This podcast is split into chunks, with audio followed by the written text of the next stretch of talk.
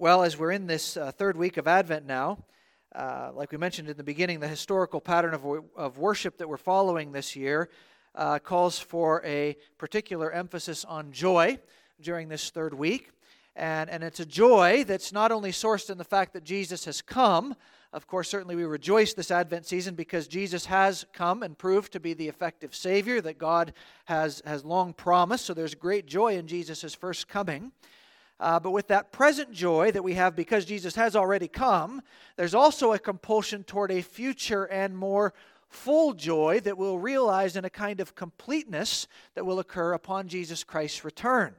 Uh, as we've said, the season of Advent doesn't only bring us to consider the first coming of Christ, but it actually orients us and compels us to look forward to Jesus' second coming and the implications of that, of that amazing reality. So he came once, he's coming again, and with that coming again, there's a final salvation fulfillment and joy that we still wait for. And so it's that, that present but still future aspect of joy uh, that we're going to be thinking through this morning. And we're going to do so by taking on Isaiah chapter 12 uh, for our course of study. And again, it'll be helpful for you to turn there as we, as we work our way through it. Um, and we'll set the context for Isaiah 12 in this way. When it comes to thinking about the future, uh, there can be all kinds of different uh, thoughts that come to our minds. Those thoughts about the future can sometimes be very exciting. Uh, for example, we can be energized by uh, plans and aspirations that we're working toward. We can think about those future opportunities that are coming and, and be, uh, be consumed with that, that bright excitement where things are full of opportunity. Uh, so we can think about the future in that way. but then thinking about the future can also stir up in us a kind of daunting emotion. Uh, even here, as we're on the edge of a new year, there can be a, a kind of trepidation that we experience as we think about what the future will hold, particularly as we think about are, are we going to be healthy or not? What is 2022 going to be like in regards to all these things we've been facing the last couple years? Uh, as we think about the future, we can not only uh, find ourselves anticipating and excited, but we can also find ourselves intimidated by the unknowns. And so, um, as we come to Isaiah chapter 12, uh, we find a passage that is orienting us toward a future, uh, but is orienting us toward a future in a way that helps us transcend the immediacies of the things that we might be facing right now. Uh, which, of course, is going to be very uh, important given the experience of Isaiah's first audience, as he's a prophet sent to the people of Israel and Judah during a time of their significant rebellion. Because as Israel is looking to the future, at least if they're looking to the future uh, immediately in the context of Isaiah's ministry with soft hearts, which is something that they've been struggling with, but if they can look to the future with soft hearts, the excitement piece is not going to be there so much for them as is the daunting piece because of what God has told them he's going to do with regard to judgment. Um, so at this time in Israel and Judah's history, the people of Israel, they've, uh, they found themselves very, very far from the Lord. In fact, in, in chapter 1, if you want to read that for homework later on, in chapter 1 of the book of Isaiah, uh, we read that the people had abandoned the Lord. Uh, they're actually likened to the inhabitants of Sodom and Gomorrah there in, in Isaiah chapter 1.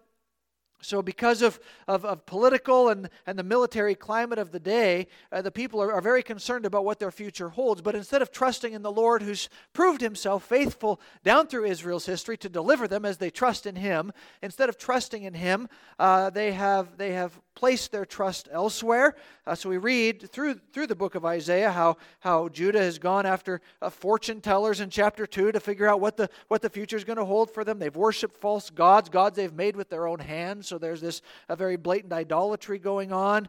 Um, in terms of staying safe, the people of God are putting their ultimate trust in even things like heroes and warriors, like chapter 3 tells us. So these, uh, these people who they trust will go to battle for them and win. Uh, but with all of this, they have uh, simply abandoned the Lord in terms of their trust. They've abandoned the Lord, and they've also abandoned the way of life that the Lord calls for.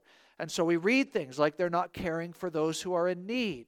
We read things about how, how neighbors are oppressing neighbors, and even how, how the young act arrogantly toward those who are older. So, so Isaiah comes to the people of God when they're in the context of, of significant rebellion and he brings God's word to God's people during this unprecedented time of farness and, and rejection of God. They're, they're not trusting in the Lord. And, and, and so, of course, because they're not trusting in the Lord, it's also no surprise we read about all these morally corrupt practices that they've adopted and how that's infiltrated the whole of their lives. And Isaiah comes to them with God's word, confronting them regarding their idolatry and their oppression and all of these kinds of things. But he doesn't just come and do that. Isaiah doesn't just come and bring them God's word about judgment that's coming, uh, but he comes and brings them God's word about the future, which, according to Isaiah, is, is, is certainly one of judgment because the people have rebelled against the Lord. As time goes by, the Lord's actually going to use Assyria, and then the Lord is going to use Babylon to come and, and, uh, and conquer the people. They're going to be taken off into exile. But the future doesn't only hold that prospect of judgment, uh, we also know, uh, just as we also know with the, as we always know with the working of God, that the just and deserved judgment of God upon rebellious people never comes alone. But what we also discover is that God manifests His own grace to undeserving people. Uh, just and deserved judgment never exists without the context of, Lord, of the Lord's abounding kindness. He's the God who not only brings this just judgment on the people, but He's also the God who promises uh, to save those who will turn to Him. He promises to preserve a remnant and, and um, shower them with his undeserved and forgiving favor. And so in Isaiah chapter 1 to 12, really we have a, a kind of summative introduction to this truth. Uh, I was talking to Kristen earlier and telling her that one of the commentators on Isaiah, who's very helpful, he describes Isaiah, uh, the whole book of Isaiah, really being the, the trajectory of redemptive history in miniature. So we begin the book of Isaiah with rebellious people, we end the book of Isaiah with new creation. It's what God is going to do. And within the, the totality of that whole Isaiah picture, he then calls chapters 1 1 to 12, Isaiah in miniature. Because really, what we have in chapters 1 to 12 is the same thing. We have a picture of people who have rebelled against God, who have gone against God's good way, who have found themselves extremely distant from the Lord because of their behavior, their rejection of Him, all of those things. But again, that's never the final word with God because Isaiah here in chapter 12 also expounds these climactic mercies of God's kindness. And, and it's actually this kindness, this forgiving grace of God that's going to be affected ultimately, as we see in places like Isaiah chapter 9, through this son who's going to be born. So a child's going to be born from the royal line of David. He's going to be the king, and the child's going to be called Wonderful Counselor, Mighty God, Eternal Father, Prince of Peace. His dominion's going to be vast, that God says through Isaiah, and his its prosperity is never going to end. So, so the future for the people of Israel and Judah, and even the future for the people of Assyria and Babylon and the surrounding nations, the future is one that, that's dim with judgment in these first chapters, but the God of judgment is also and always the God of grace. And as we get into Isaiah chapter 12, the future is not just one of dreaded condemnation from God, but the future is also one uh, where those who return to the Lord will be found in the future singing this extraordinary song of joy. And it's this future song of joy that we want to focus our attention on uh, this morning. Uh, when we think about the future as, as those affected ultimately by the coming of the Son of God, who brings these fountains of salvation, like we'll see here, when we think about the future, there can be so many different things that go through our minds. Even right now, as you think about what the future holds, there can be, there can be aspects that are, that, that are exciting, there can be prospects that lie ahead that fill us with a kind of anxiety and fear. Whatever comes, though, as we consider a passage like this, we come to a passage like this and we recognize that as we look far enough into the future, because of what God has done for us in Christ, the future is set in this kind of abounding grace and fullness of joy context that we look forward to no matter what comes in the in between time. So when we look far enough into the future, we can be sure that no matter what comes, for those who are trusting in Jesus, our future selves, if we can put it in those kind of terms, our future selves are going to be singing with great delight. That's the end. And so, and so as we come to this, this passage, we can work through it in a way that helps to uh, work that kind of hope into our hearts. It helps to uh, compel our own perseverance, knowing that this is God's ultimate end for those who are found to be uh, trusting in Him. And so here we have this, this future song sourced in joy. And we'll look first of all at verses 1 and 2, if you want to look at those verses. And in verses 1 and 2, we see that this future song is, is going to be a in part at least, a personal song about God's particular grace. It's going to be a personal song about God's particular grace. Let me, let me just read verses 1 and 2 again. So Isaiah says, On that day you will say, I will give thanks to you, Lord. Although you were angry with me, your anger has turned away, and you have comforted me. Indeed, God is my salvation. I will trust in him and not be afraid. For the Lord, the Lord himself, is my strength and my song. He has become my salvation. So this section starts with the phrase, on that day. Uh, and, and of course, our immediate question is, on what day? Um, what, what, what day sets the scene for this future song that we're going to be singing? And we have that answer as we go back into the content of chapter 11. Uh, and back in chapter 11, we have an account of what it will be like when the long promised king, namely Jesus, reigns over the earth. So it's, a, it's an expression there of what the messianic kingdom is going to be like in Isaiah chapter 11. Uh, so, so we read there that there's this immense picture of what things will be like under God's long promised ultimate king. So, so for example, uh, Jesus' reign is going to be a time of perfect justice. We read that in chapter 11. And, and Jesus' reign is going to be a time when, when wickedness is going to be powerfully eradicated and entirely eradicated. Uh, it'll be a time of peace. So we have statements like the wolf and the lamb are going to dwell together. And it's going to be a time when the knowledge of the Lord will fill the land like the sea is filled with water. The knowledge of the Lord will fill the land like the sea is filled with water. So, this is the day we look forward to. This is not the day that we're currently living in.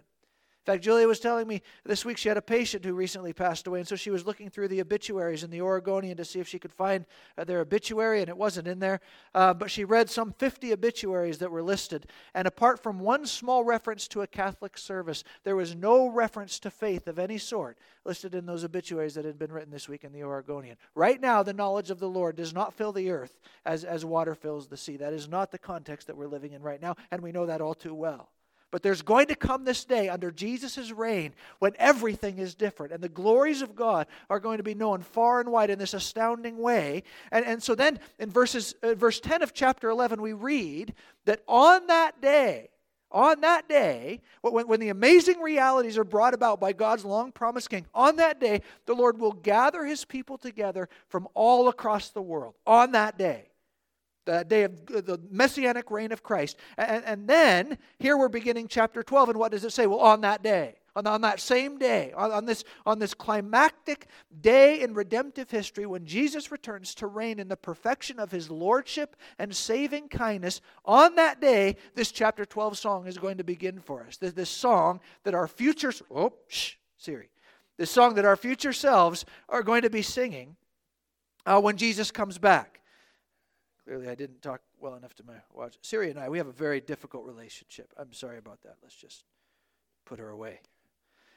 Um, so, verses 1 and 2, like we see there, because of all this, this occurring on this day, the, the, the, the song that we're going to begin with is this personal song about God's particular grace. And we want to use those songs like personal and particular uh, uh very purposefully uh, because in this chapter we actually have a differentiation in, in singular and plural singing which might not sound all that exciting at first, but, but it's really important to understand what's going on here.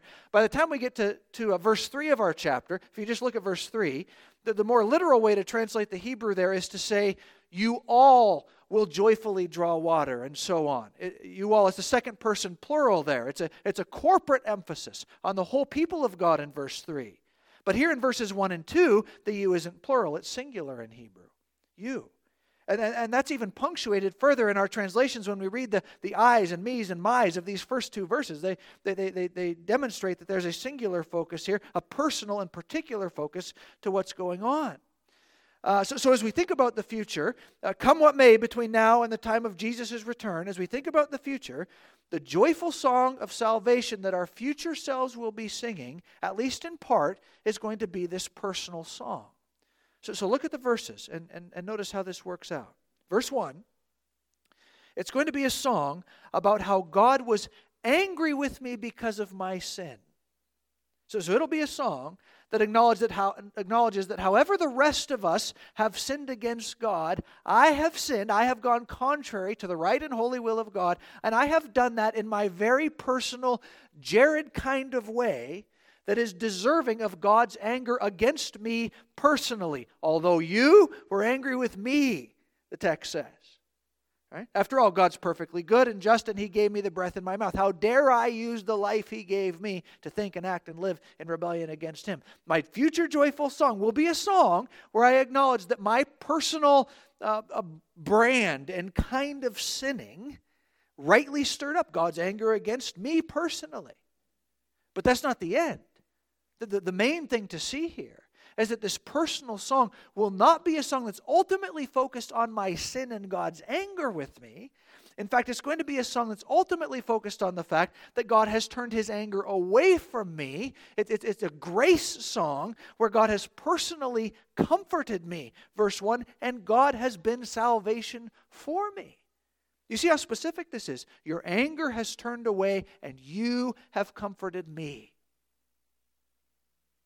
The, the implications of this are, are fairly remarkable. Just think about this. The future song of salvation that we'll sing will not be a generic, one size fits all kind of salvation song. Our future song of salvation will be, at least in part, intensely personal. So, so, God, in your undeserved kindness, you turned away your anger from me and saved me from those very Jared like sins. Right? And God, you've now comforted me in the exact way in which my sin toward Jared like tempted and, and troubled heart needs to be comforted. Isn't that just something to think about? The salvation song you'll sing in the future will be a song about how those particular and personal besetting sorrows and sins and woes and regrets and burdens and sources of deep sadness and brokenness in this life, your future salvation song will be about how the Lord of the universe, in the climactic return and ministry of Jesus Christ, brings total and complete comfort to all those sources of guilt and shame and pain, particular to you personal, private, deeply damaging realities in our lives, they're going to be assuaged. They're going to be eternally eased and consoled and will be renewed by God's particular personal comfort. You have comforted me. So it makes total sense that we sing what we do in verse 2 here. Our future selves are going to sing, I will trust. I will not be afraid because the Lord Himself is my strength and my song. He's become my salvation. You hear the realization of hope that's reflected in this song, the trust we have, the strength we have. You've become my salvation. There's a full recognition of what God has done on my behalf for me in this personal way. We understand how intensely important this is if we're really going to have a full appreciation of what awaits us on the final day. If, if I'm uh, going to, to be comforted by a close friend of mine, and I come to them because I have a troubled heart. And they say generalities like, Well, I think you're really good and everything is going to be fine. That in no way assuages any of the burden that's going on in my heart. Generalities ultimately never seem to bring me comfort. Have you experienced that where you sit down with somebody and, and you're struggling and you're, and you're sorrowful and all of these things, and they throw a couple niceties at you? They care about you, they want to be kind. Throw a couple niceties at you, and you leave that, and how do you feel?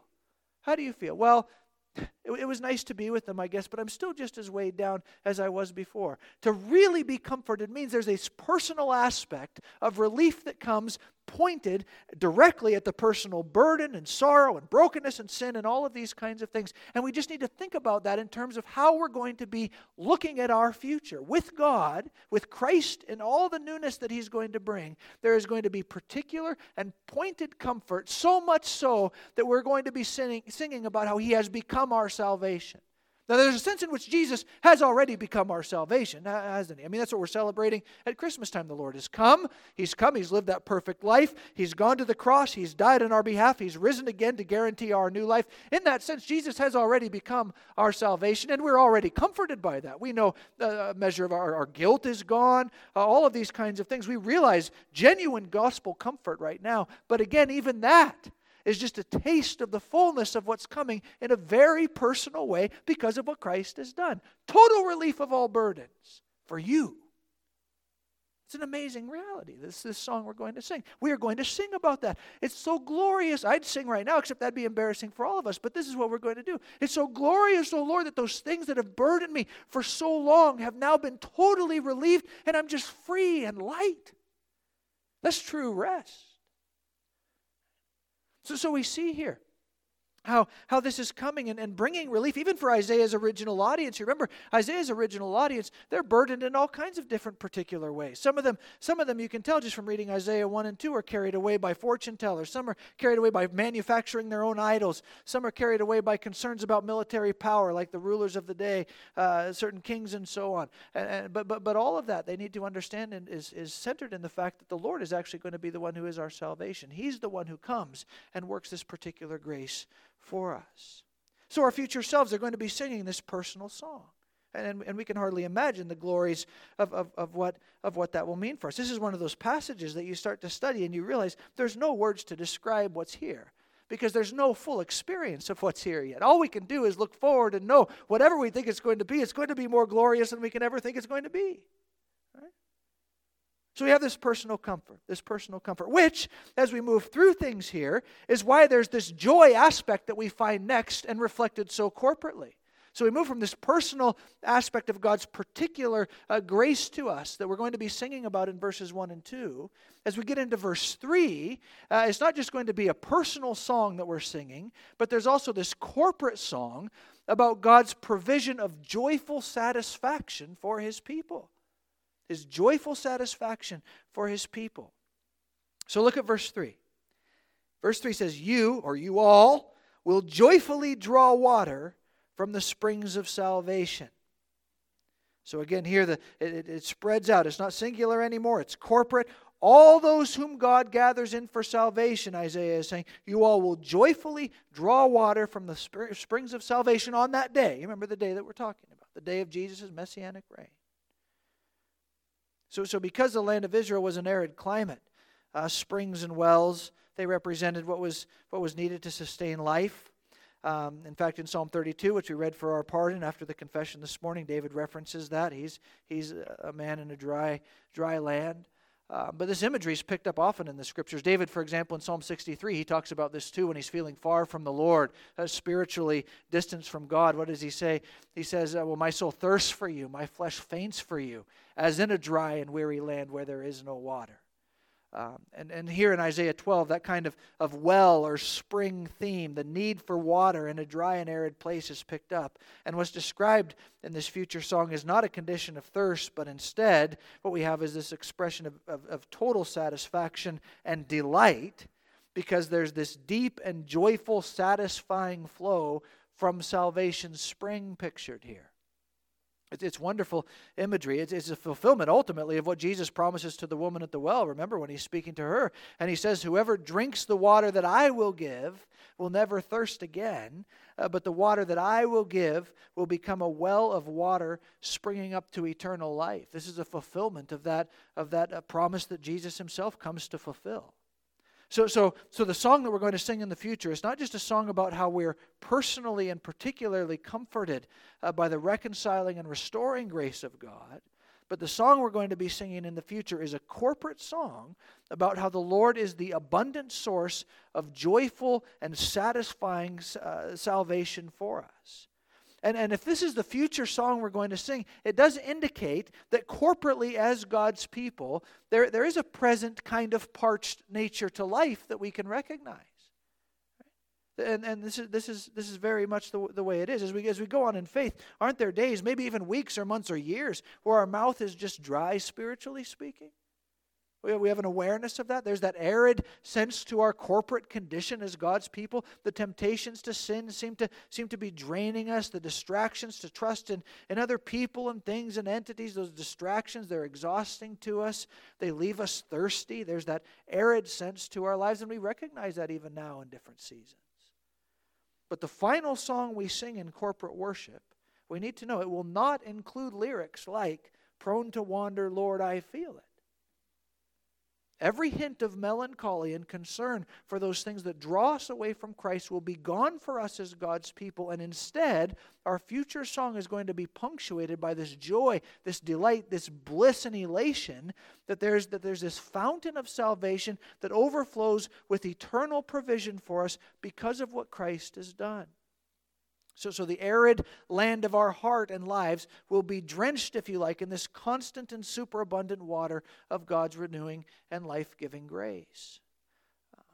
Which, which we can understand is so important for us to, to take in now because there's a sense in which God's uh, springs of salvation do overflow for us now. In fact, isn't that how, how Paul speaks about God's grace in abounding terms? Where, where sin abounds, grace abounds all the more. There is an overflowing of God's kindness to us. Even David in Psalm 32, which we read, uh, the, the, the, the floodwaters of judgment don't overwhelm us. Instead, God is the one who nourishes him and so on. We recognize that even now there is this abundant stream that we're nourished by as Christ's people. He's the one who gives us the truth of His Word, who gives us the living, uh, the, the living animation that His Holy Spirit brings to our heart. All of these things are true for us now, but there's a full and a climactic sense in which the experience of the, of, of, of the totality of that in, in our lives pervasively in every part of us is going to be experienced so much so that there's never going to be a moment of parchedness in our spiritual life, but instead we will only be consumed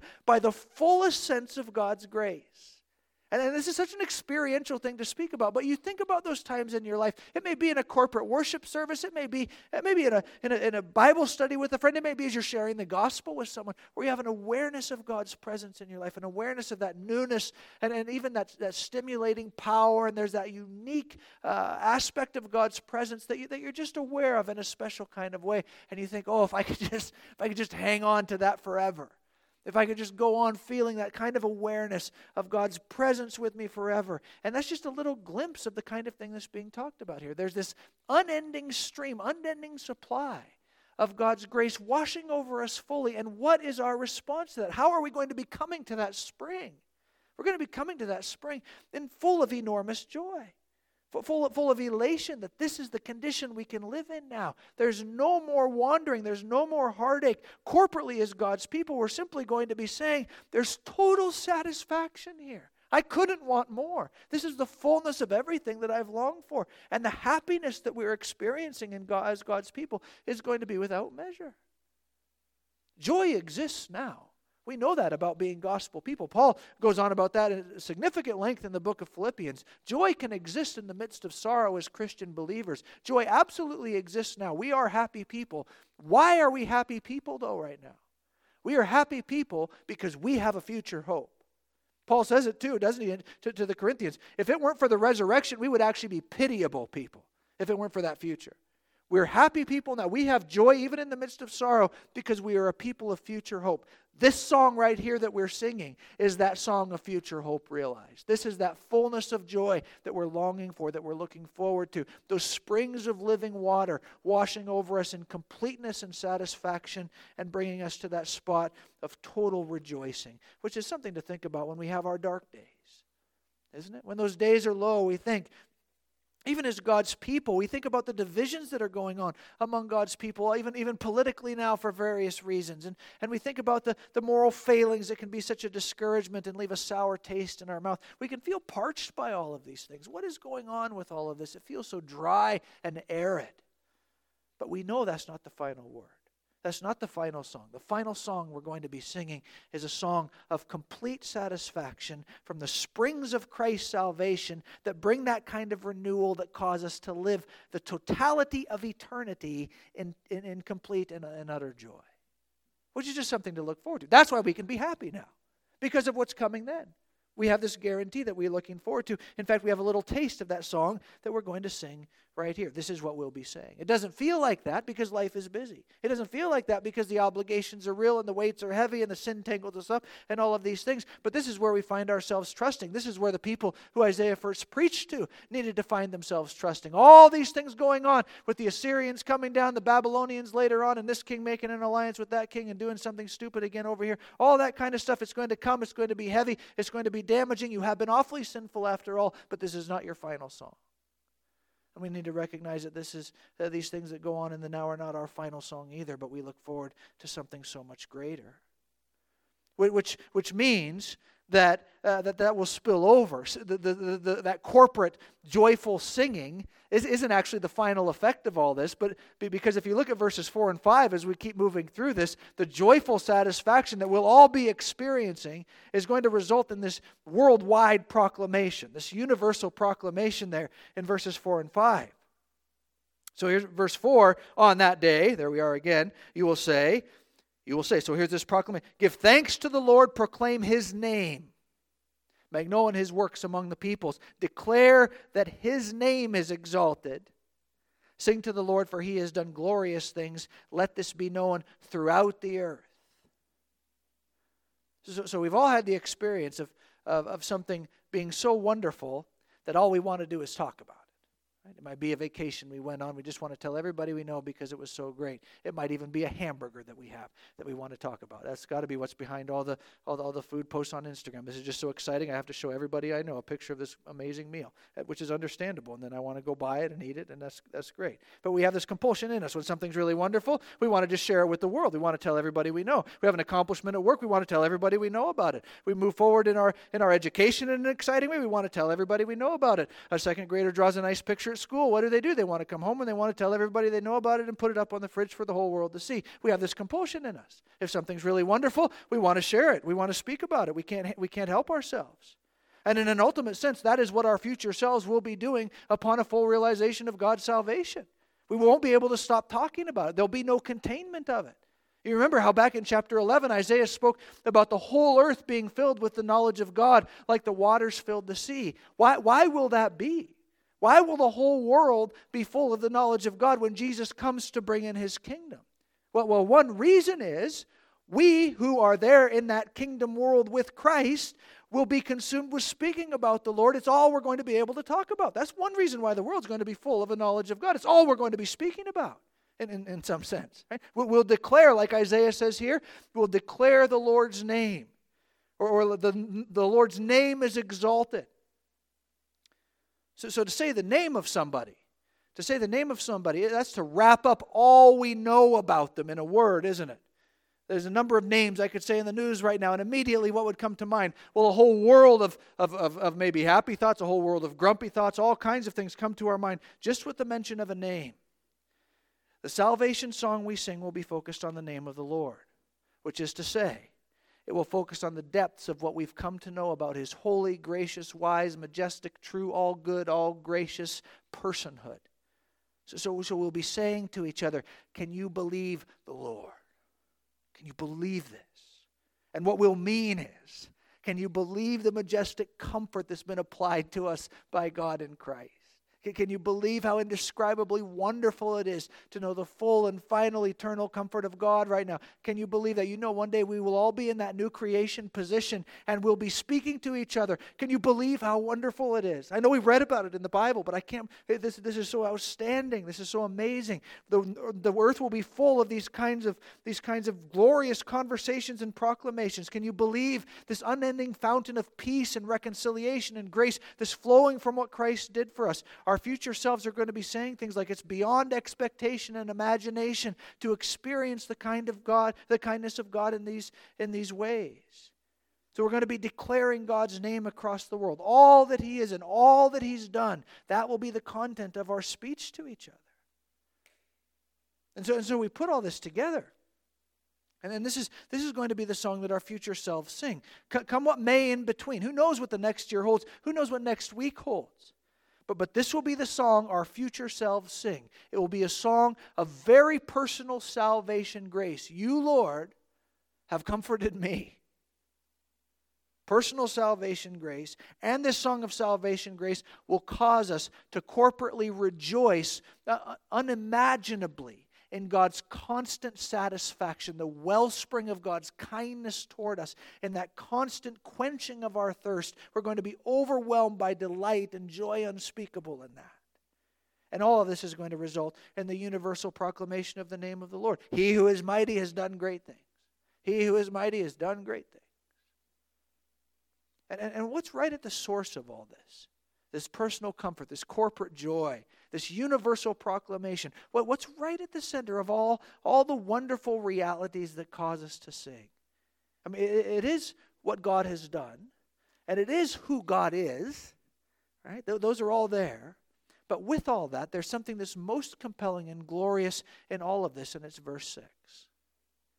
The Holy One of Israel is among you in his greatness. See, what God has done will make us sing, who God is will make us sing. We'll proclaim his name. But what will really overwhelm us with this eternal, compelling joy and comfort is this main thing Emmanuel, God with us. He will be in the resur- we, we, we will be rather in the resurrected physical presence of God the Son, the eternal King, wonderful counselor, mighty God, everlasting Father, Prince of Peace. We, we, we will really be there and we will really be singing the extraordinary truth of the presence of Christ that compels our entire experience. And, and if it seems too big to think that this could ever really be true, well, then we just need to re up our fervent celebrations of the miracle of Christmas. Because the Lord who promises that we will sing an eternal, joyful song because He's with us, that same Lord has already come to us. And He's done what's necessary to prove His power. He's done what's necessary to provide us with the forgiveness of our sin and the relenting of God's anger. He's done what's necessary to destroy the works of the devil. While, while the shepherds watched over their flocks by night, Jesus came. And if his promise to come once has been fulfilled, no doubt he'll keep his promise to come again. Christmas renews us in the anticipation of the advent of Christ. For now, it's for us to faithfully wait. The future can be filled with all kinds of stuff fears, concerns, plans, ambitions, heartaches, happiness, all kinds of things. The future can be filled with all kinds of things for us, and it will no doubt bring much, most of which we have no idea what that will be. But this we do know come what may, our future selves will be joyfully drawing from the springs of salvation, and we will be singing because the Holy One of Israel will be with us. And in that is, is Christmas hope. In that is the reason we can continue to go forward in this life because of the assurance of what our future absolutely holds a song of great joy. And so we're thankful to God for His word along these lines. Let's pray together. Father, we do pray that we would be renewed in joy this morning. The prospect of what the future holds because of what you'll accomplish ultimately through Jesus. Oh Lord, that fills us with delight. It's a delight that we uh, have some taste of now, but look forward to knowing that ultimately it's, it's not something we can imagine or conjure up in our minds. It's so great. But we pray that even that fact, the unimaginable greatness of the finality of your purposes, even that uh, would be a great comfort to us and, and a great compulsion to us to take the message and spread it uh, so that others can find that comfort too. We ask this in Jesus' name. Amen.